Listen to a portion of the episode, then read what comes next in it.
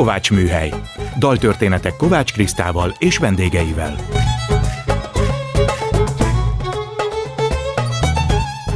Jó estét kívánok! Ez itt a Kovács Műhely, Kovács Kriszta vagyok. Gombhoz a kabátot, daltörténetek másként.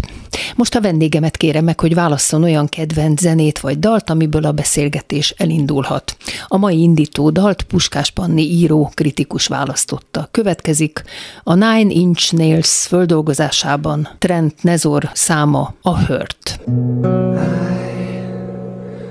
hurt myself today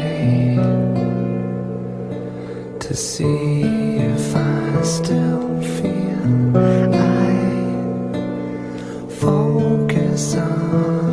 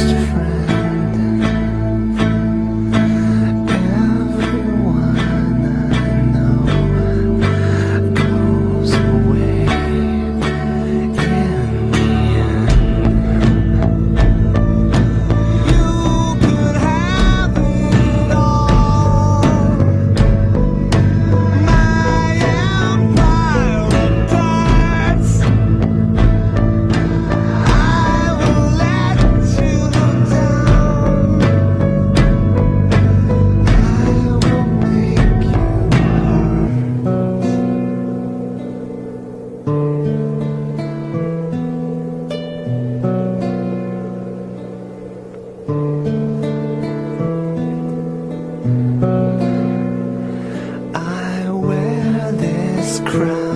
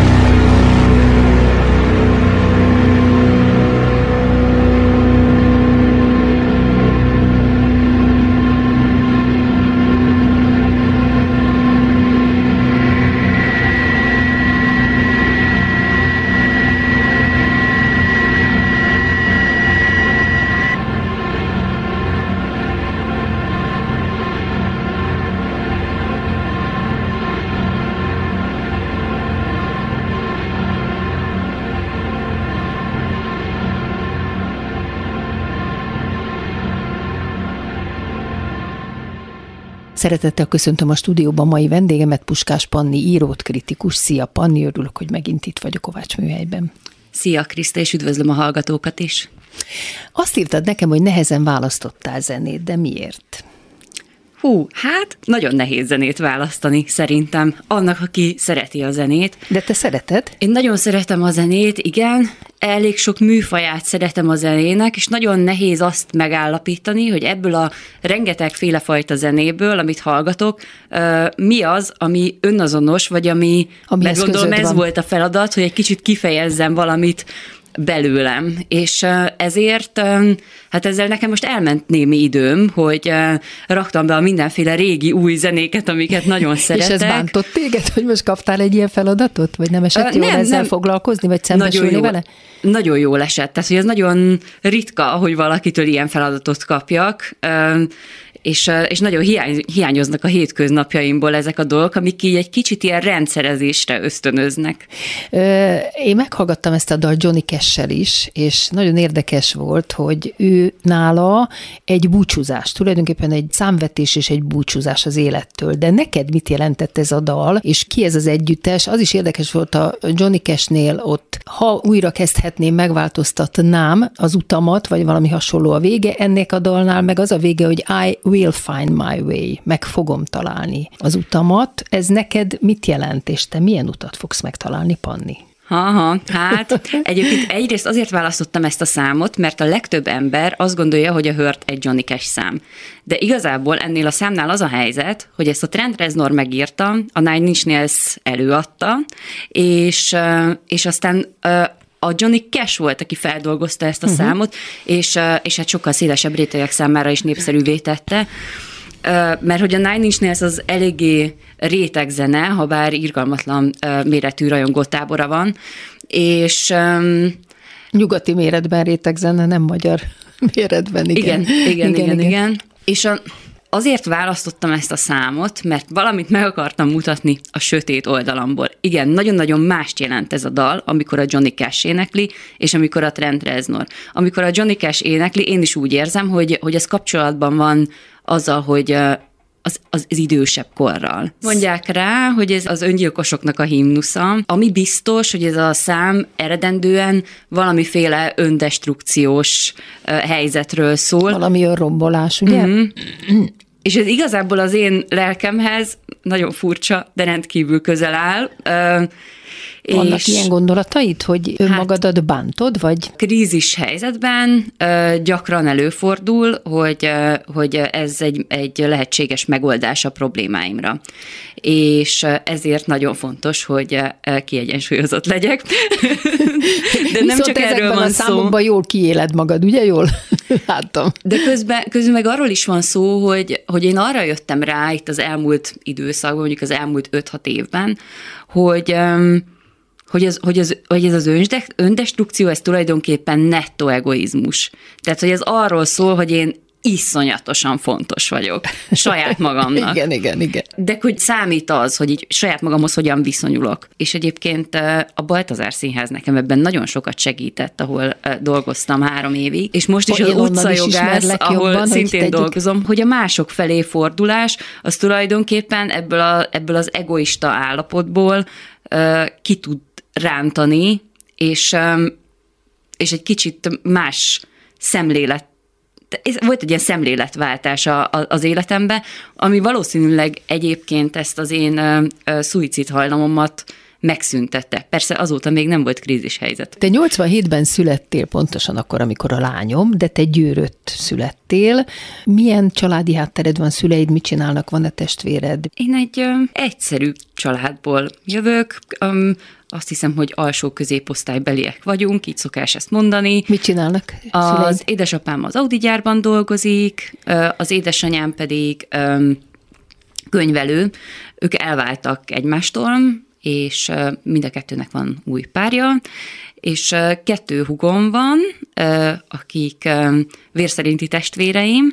Az egyik 33 éves, a másik az pedig 17 éves, anyukám új házasságából, és van még egy mostoha tesóm is az apukámnak az új kapcsolatából, szóval szép nagy a család. Én az utóbbi időben két esküvőn voltam, ami a Dunaparton volt. Hát ha említhetem, az egyik a tied volt, a másik meg egy családi, és mind a kettőben nagyon megfogott ez a fajta természetközeliség, és hogy ennyire fontos volt számotokra, hogy kint legyen a természetben víz, levelek, madarak, napsütés, por, tehát mindig együtt volt, de nagyon hangulatos volt. Miért volt ez olyan fontos számotokra? Igazából egyel fontosabb volt számunkra azt hiszem, hogy a, az esküvő ipart megpróbáljuk kikerülni. Uh-huh, uh-huh. Tehát, mm. hogy ti mm. szervezzétek, ha jól emlékszem, pont apukát főzött valami nagyon-nagyon finomat. Igen, egy nagy bográcsban, és mindenki más is hozott ezt-azt. Ez nekem nagyon tetszett. Igen, én azt vettem észre, jó ideje foglalkozom már ilyen feminista témákkal, ezekről írok újságcikkek itt is, és valahogy ez, a, ez az esküvő téma időről időre elém kerül. És egyrészt azt látom, hogy ez az irgalmatlan iparág detteltesen kizsákmányolja azokat az embereket, akik házasságra adják a fejüket, és másrészt pedig, hogy ez a csili megjelenés valahogy kiüresíti magát a rítust. És ami nekünk fontos volt a férjemmel, az az, hogy aki akkor még csak a vőlegényem volt, igen, igen.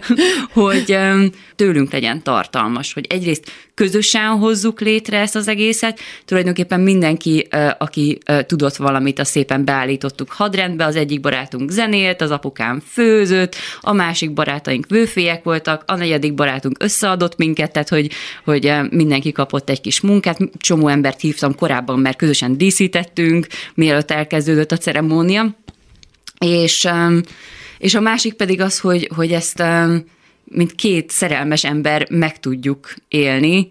És, a Duna fontos szereplő volt ebben? Hát az hogy, az, hogy szép helyen legyen, meg az, hogy olyan helyen legyen, ahol, amit szeretünk. Szóval az egész nagyon emberközeli volt, és nagyon szép fogadalmat írt nekem a Viktor. szóval, szóval az egész nagyon romantikus lett szerintem, és ez volt a célunk elsősorban. Annak idején egyébként mi meg biciklivel mentünk, mert nem bírtuk ezt, hogy fogunk bérelni egy nagy autót, vagy most megyünk egy zöld ronda Trabanttal, ami akkor a miénk volt, tehát nem, és akkor biciklis esküvő volt, és az volt felvirágozva. Na, de most rólad van szó. Puskás Panni, kritikus és író a vendégem. Győrben születtél, ott is éltél. Mikor kerültél Budapestre, és később jelentette neked bármiféle akár törést, mert sokan írnak arról, hogy aki vidékről fölkerül, belekerül egy értelmiségi közegbe, és érez valami fajta kisebbségi érzést ebből a vidéki létből fakadóan, vagy nem? Hát erre azt tudnám mondani, hogy is-is. Én 19 voltam, amikor elköltöztem Győrből, először Veszprémbe mentem, ami szerintem egy nagyon jó dobbantó volt nekem. Tanultál tovább? Ott színháztudomány szakra jártam, és ott végeztem el a B-ját, uh-huh. tehát az első három évet az egyetemből, és, és azért volt jó dobbantóm, mert hogy ott rengeteg új emberrel ismerkedtem meg, de az még egy ilyen beláthatóbb ö, környezet volt, meg beláthatóbb közösség volt a Veszprémi Egyetemen. Míg azt láttam, hogy azok a barátaim, akik eljöttek Budapestre rögtön, ö, ők nem igazán nem igazán jól tudtak kapcsolódni a saját közösségükhöz, mert itt mindenki valahogy túl nagy a város, és mindenki nagyon szét van, és, és nehéz, nehéz akár egy ilyen stabilabb baráti társaságot összegyűjteni. Én a Veszprémi barátaimmal egyébként nagyjából egyszerre költöztem ide Pestre 2010-ben, és itt folytattam már a mesterképzést a Károlin. És...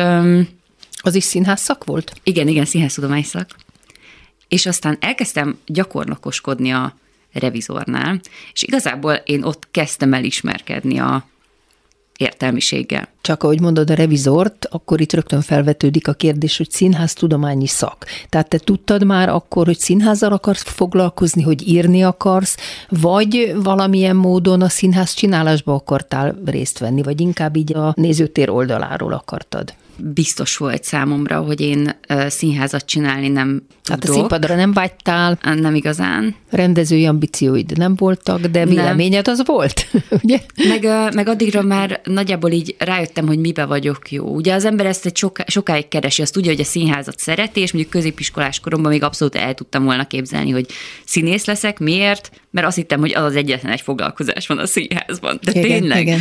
És, Jártál aztán... a Győri Színházba? Jártam, igen, jártam.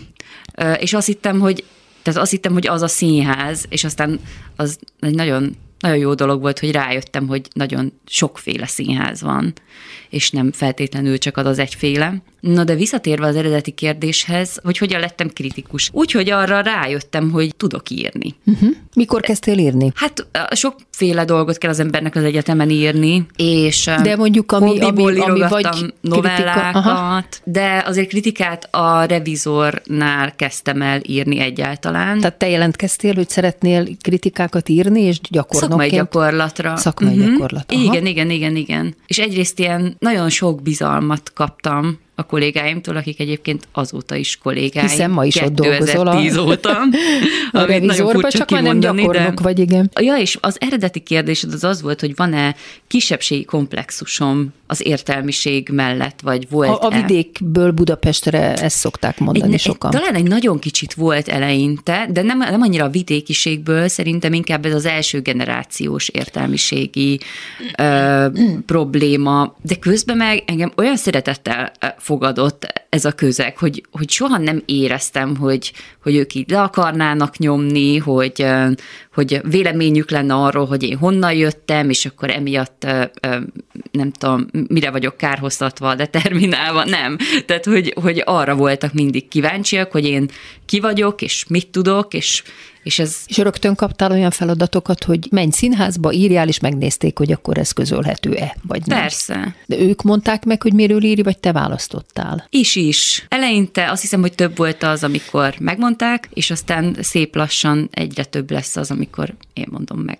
Hát ma is írsz, most hogy van? Hát általában én szoktam bejelentkezni témákkal, és akkor megvitatjuk ezt a kérdést. És akkor igen, így írsz. Sok olyat hallottam, aki csak akkor akar írni, ha jót tud írni, és nem szereti azt, hogyha utálkoznia kell egy előadáson. Van-e ilyen kritérium, vagy nincs? Senki se szereti szerintem, amikor nem jót kell írni egy előadásról, de közben meg azt gondolom, hogy ez a szakmai minimum, hogy az ember nem csak arról ír, ami, amit szeret, és, és nem tehát én egyáltalán nem gondolom azt, hogy a szegény Molnár Gál Péter mindig, amikor erről beszélek, így előkerül a neve, de hogy, hogy egyáltalán nem gondolom, hogy abban a lágéban kellene előadásokról, alkotókról írni, ahogyan ő tette, de, de bizony, tehát hogyha valamire jó ez, amit csinálunk, akkor az az, hogy egy nagyon nyílt visszajelzést adunk arról, hogy szerintünk mi történt a színpadon aznap este, amikor láttuk az előadást, és azt hiszem, hogy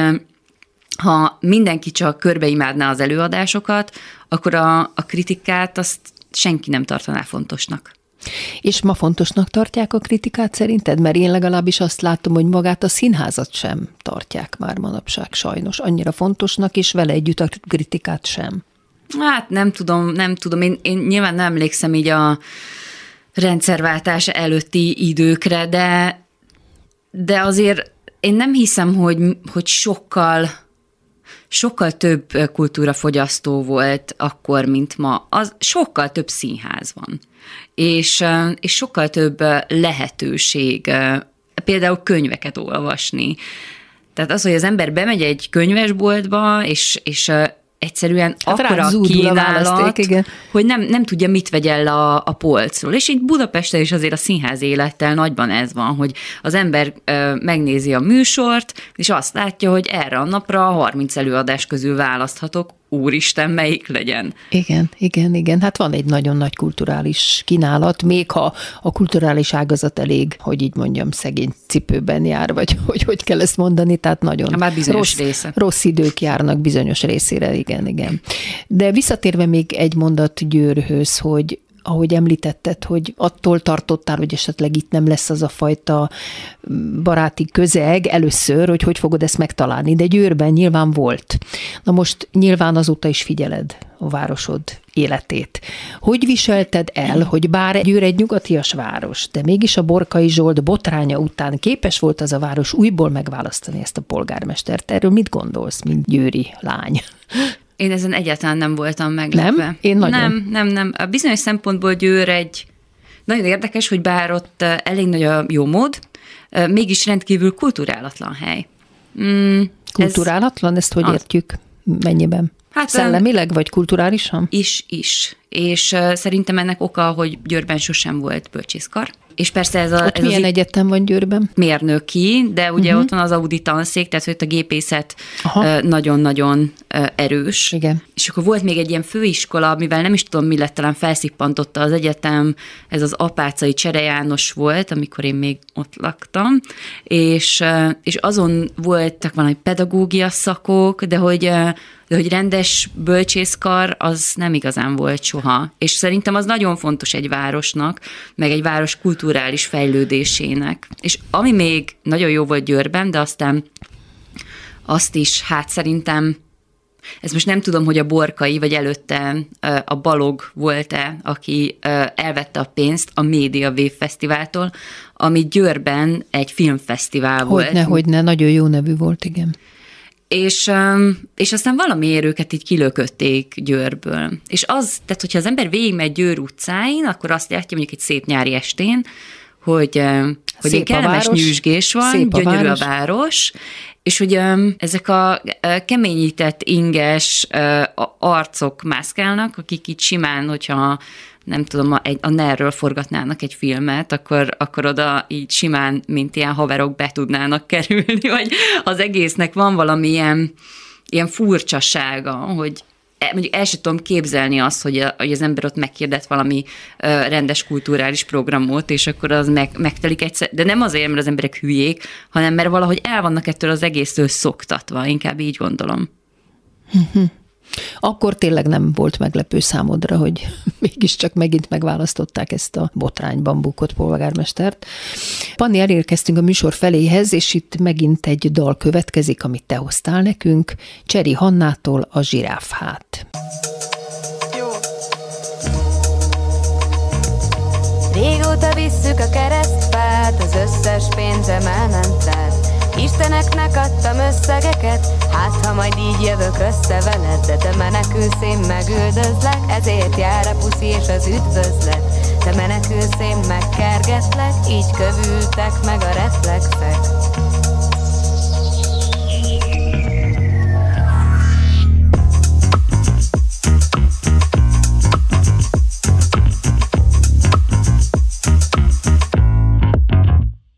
Azt mondod, sokba telik velem rosszul bánni Ezért kell az, akivel is konzultálni.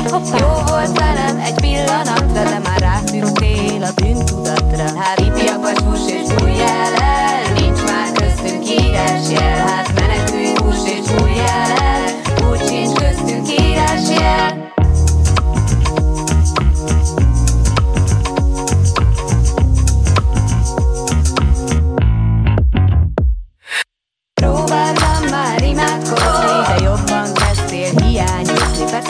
minden segít, ha megdöglöttem De az még higgyek, megdöglöttem. Halál után minden helyre kaptam Isten mondja, hogy sorry, ezt rendben adtam Kárpótlásról nincs pokol, s jár mellé egy kis motor mással ne is barátkozz a valósággal Régi hiedelmeket éltes, hogy boldogtalanul élhess. Hát akkor menj és szenvedj mással ne is barátkozz a valósággal Régi hiedelmeket éltes, hogy boldogtalanul élhess.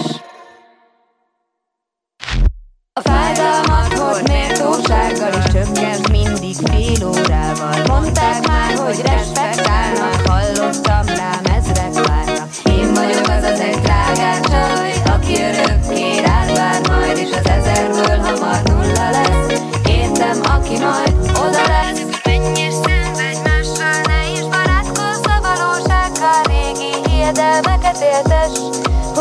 boldogtalanul élhess.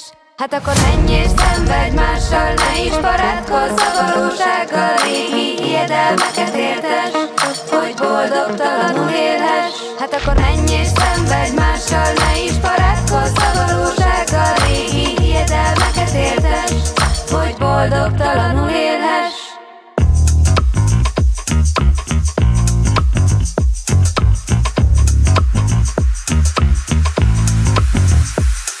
Én már zsonglőrködtem zsiráf háton, máshova csúsztam a szivárványon. Próbálkoztam kedvességgel, élvezted is egyszer-kétszer. De te nem akarsz engem látni se, a szerelmet nincs, aki átvigye.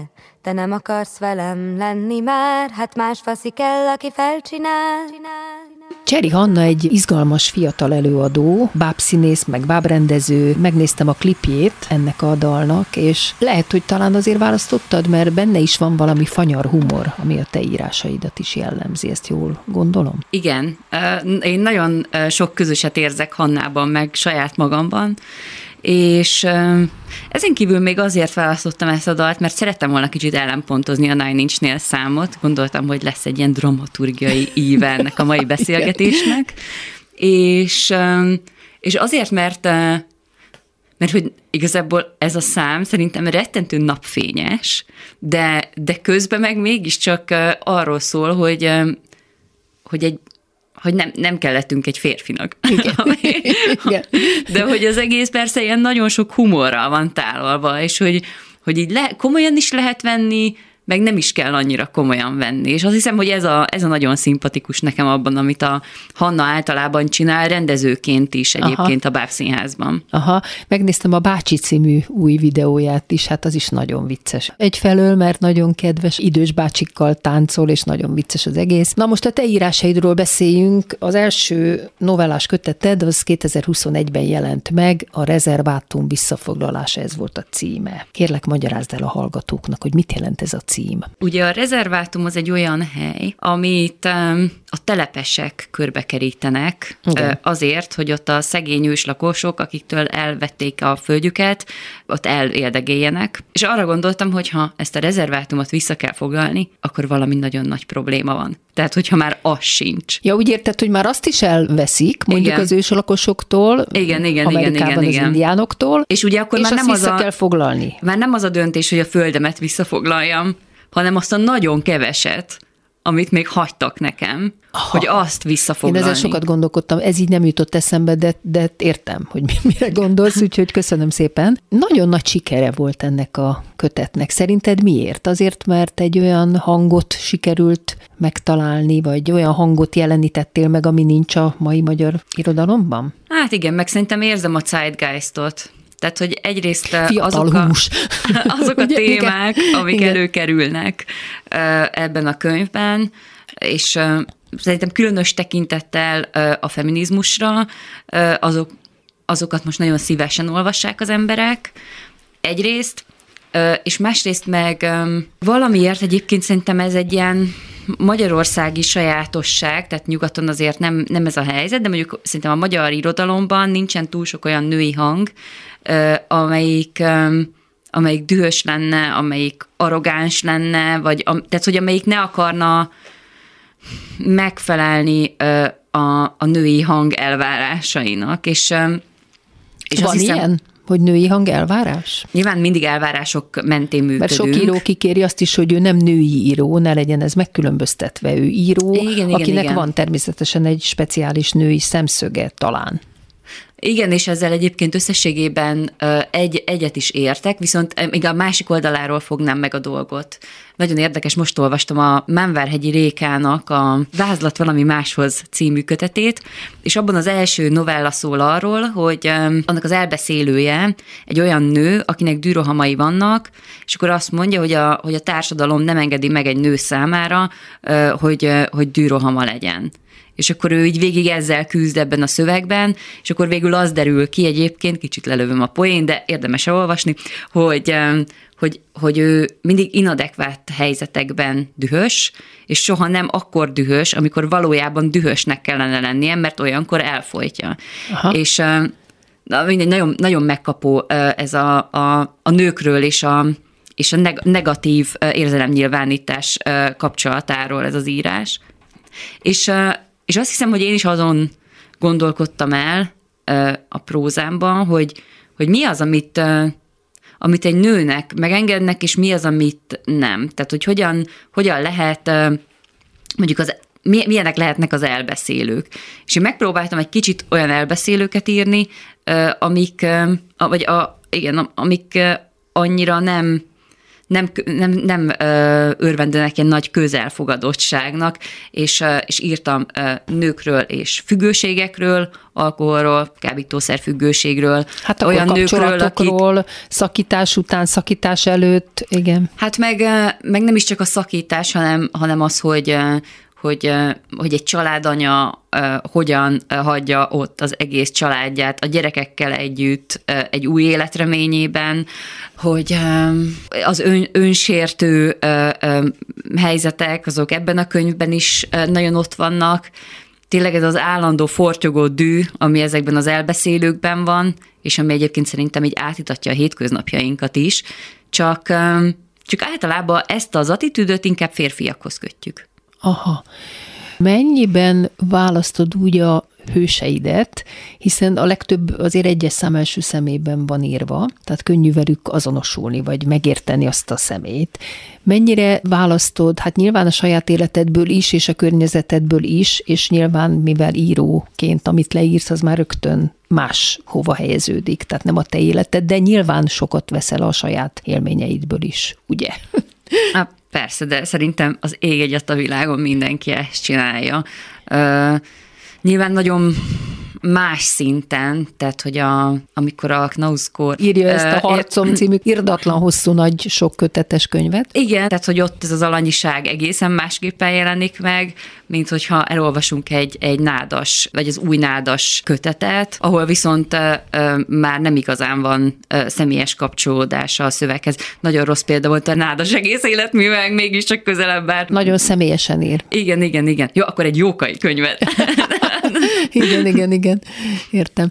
Ez itt a Kovács műhely, vendégem Puskás Panni író, kritikus. Készülök egy merénylettel ellenet, hogy mindaz, amiről itt beszélünk, hogy a hallgató kicsit megízlelje, hogy én miről beszélek, vagy te miről beszélsz, hogy mi ez a fajta önironikus, kicsit vicces, de kritikus hang, hogy én kiválasztottam egy kis részletet az egyik novelládból, aminek az a címe, hogy, és te ezt kérlek szépen azt olvast fel. Tehát mi a címe? A novellámnak az a címe, hogy a bennem élő kövér lány, és nem vagyok nagy felolvasó művész, de megpróbálkozom vele.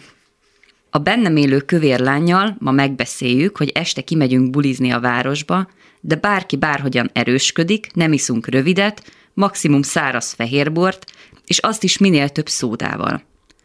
Arról is egyességet kötünk, hogy nem végezzük az éjszakát a Mekiben vagy a kebabosnál, szóval odafigyelünk és támogatjuk egymást.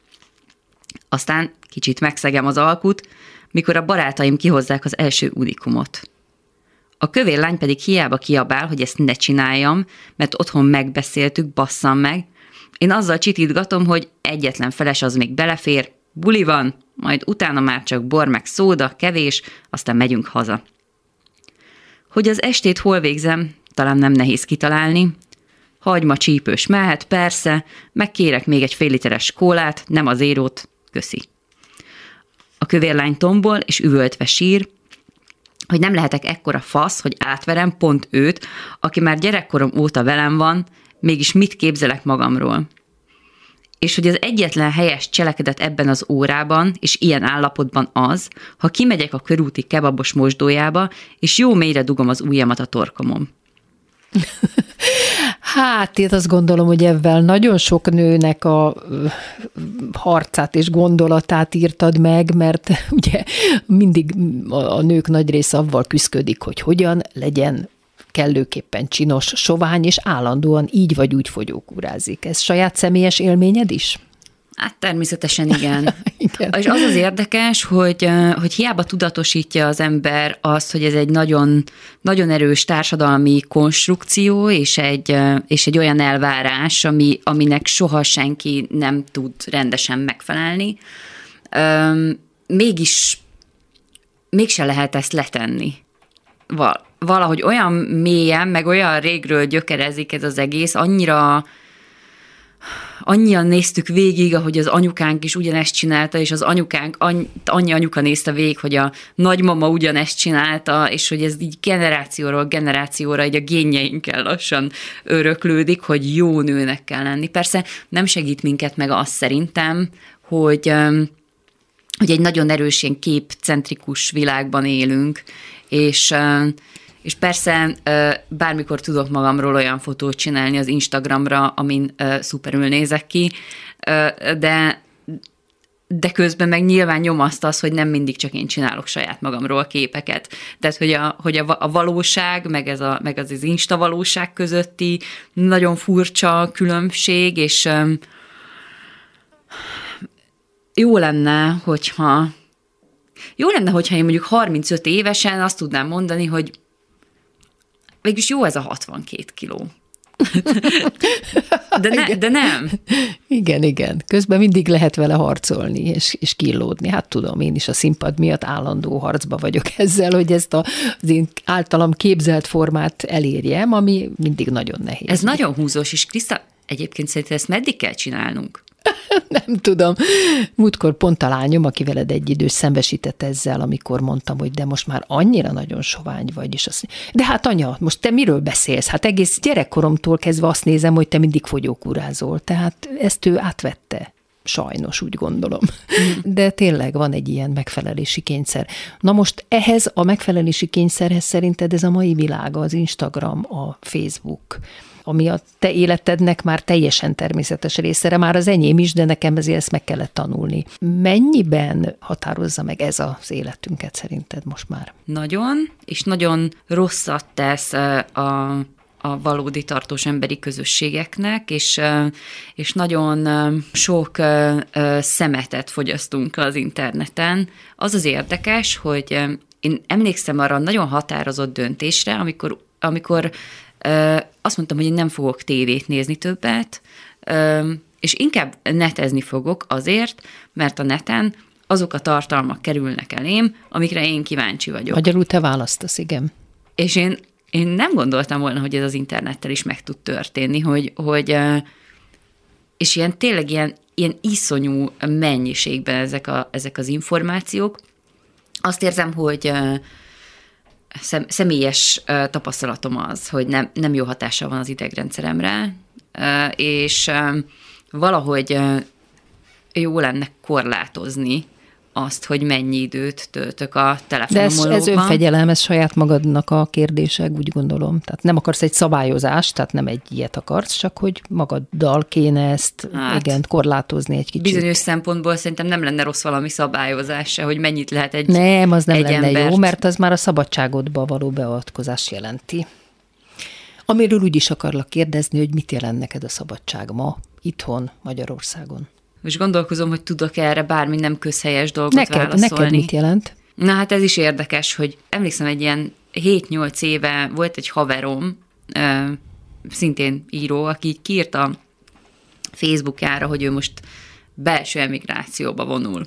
Én akkor még ilyen nagy forradalmár voltam, és így arra gondoltam, hogy így ez nagyon ciki, ez nagyon-nagyon ciki belső emigráció, és most azt érzem, hogy valahogy itt a utolsó választások óta úgy fogy a levegő, hogy lassan én se tehetek mást, mint hogy belső emigrációba Pedig vonulok, de azt nem is nyilatkoztat, hogy van bennem egy állandó késztetés arra, hogy ne legyek fotel forradalmár, és persze ez is a buborékokból kimozdulás egyik módja. Igen. Tehát, hogy inkább aktívan akarsz cselekedni, és ki akarsz ebből mozdulni. Hát és igen. gondolod, hogy ennek van bármi értelme? Úgy értem, hogy ennek lesz hatása, vagy éppen csak ennek van értelme?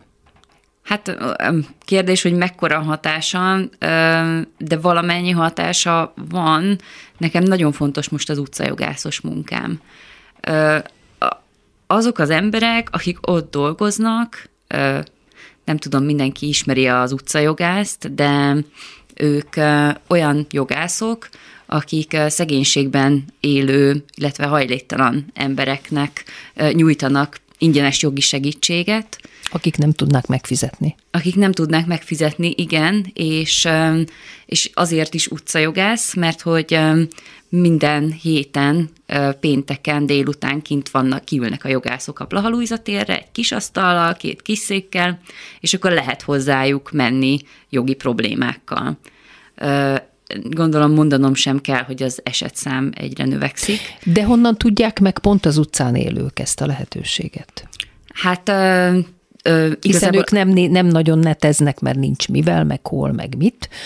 Nem tudják meg, hogy jut el hozzájuk az információ. Hát valószínűleg egymástól is, de szerintem ebben nagy szerepe van a médiának is. Tehát, hogy minél ö, több helyen, felületen jelenünk meg, annál több ember fog rólunk tudni, és, ö, és egyébként szerintem még ez se igaz, hogy a hajléktalan emberek nem interneteznek.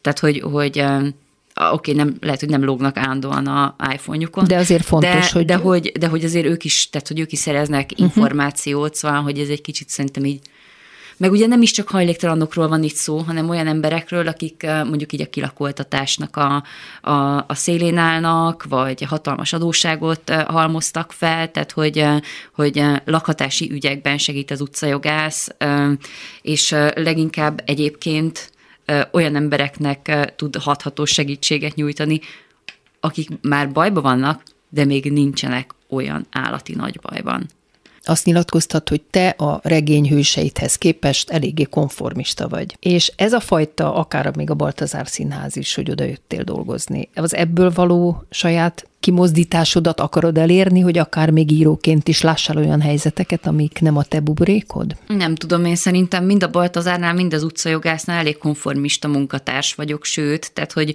kifejezetten ezeknél a munkahelyeknél ez a narcisztikus énem megszűnik létezni, át jó érzés hogy tudok egy ügyjel foglalkozni, illetve azzal, hogy, azzal a, hogy ez a sok nagyszerű ember, aki azon a helyen dolgozik, attól tud jobban, hatékonyabban dolgozni, hogy én ebben valamit tudok nekik segíteni.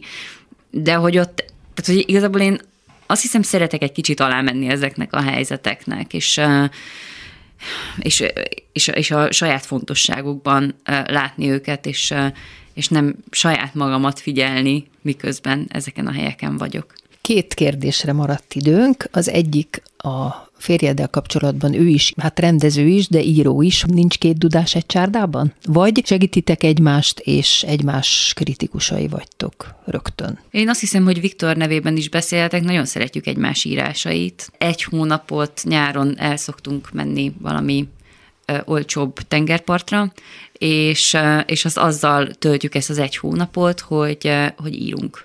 Csak írunk. De csak olyat írunk, amihez kedvünk van, tehát hogy hát nyilván, szép, igen. szép irodalmat. Szép irodalmat. Regényt, és te esetedben regényt, hiszen most a napokban jelenik meg az, a regényed, uh-huh. és Viktor esetében? Viktor drámát. Ő drámát, tehát Igen. ő színháznak ír, saját anyagot ír, és azt fogja majd megrendezni. Igen, mert egyébként nagyon kevés a színházak részéről a megrendelés, de hogyha megrendelés van, akkor biztos, hogy, eh, tehát, hogy ott a színészekben kell gondolkodni, hogy milyen szöveget ír, adott esetben a színház maga már megad egy témát, és, és ez egy kicsit így megköti az ember kezét. Igazából mind a ketten a hétköznapjainkban alkalmazott írók vagyunk, és, és, és nagyon szeretünk azok lenni, de közben meg ennek a szabadsága, amikor az ember előtt csak egy ilyen fehér papír van, és akkor, szóval én nem szorongok be tőle, mint a Hajnóci Péter a nagy fehér papír előtt, hanem jó rá, egyszerűen jó ráírni. Hát akkor most már arra nem maradt időnk, hogy a regényedről hosszasan beszéljünk, és a másik kérdésemre sem marad, de csak egy mondatban, hogy érzed-e, hogy ezt a világot, a NERT a te nemzedékednek, vagyis a még fiatalabbaknak kellene megváltoztatni. Mi már ott voltunk a rendszerváltásnál, most ti jöttök. Én nem bízom az Y generációban. Szerintem kicsit gyermetegek vagyunk. Én azt remélem, hogy a Z generáció hamarosan meg fogja nekünk mutatni, hogy ők mennyivel menőbbek, mint mi. Köszönöm Puskás Panninak, hogy beszélgetett velem ismét a Kovács műhelyben. Szia, Panni! Szia! És köszönöm hallgatóink figyelmét Pályi Márk és Lantai Miklós munkatársaim nevében. Az adás ismétlése ma este tízkor hallhat hallgatható, és utána az archívumban is bármikor elérhető, és már podcastként is hallgatható. Hallgassanak minket vasárnaponként 5-kor vagy este 10-kor, továbbra is az interneten. Jövő vasárnap egy újabb daltörténettel jelentkezik a Kovács Műhely, Gombhoz a kabátot, daltörténetek másként. A műsor vendége Tilman József filozófus, eszéista, egyetemi tanár lesz, ő a következő zenét választotta. Adoramus te domine előadja Jordi Savai és a Hesperion 21. Most ezt következik. Viszont hallásra.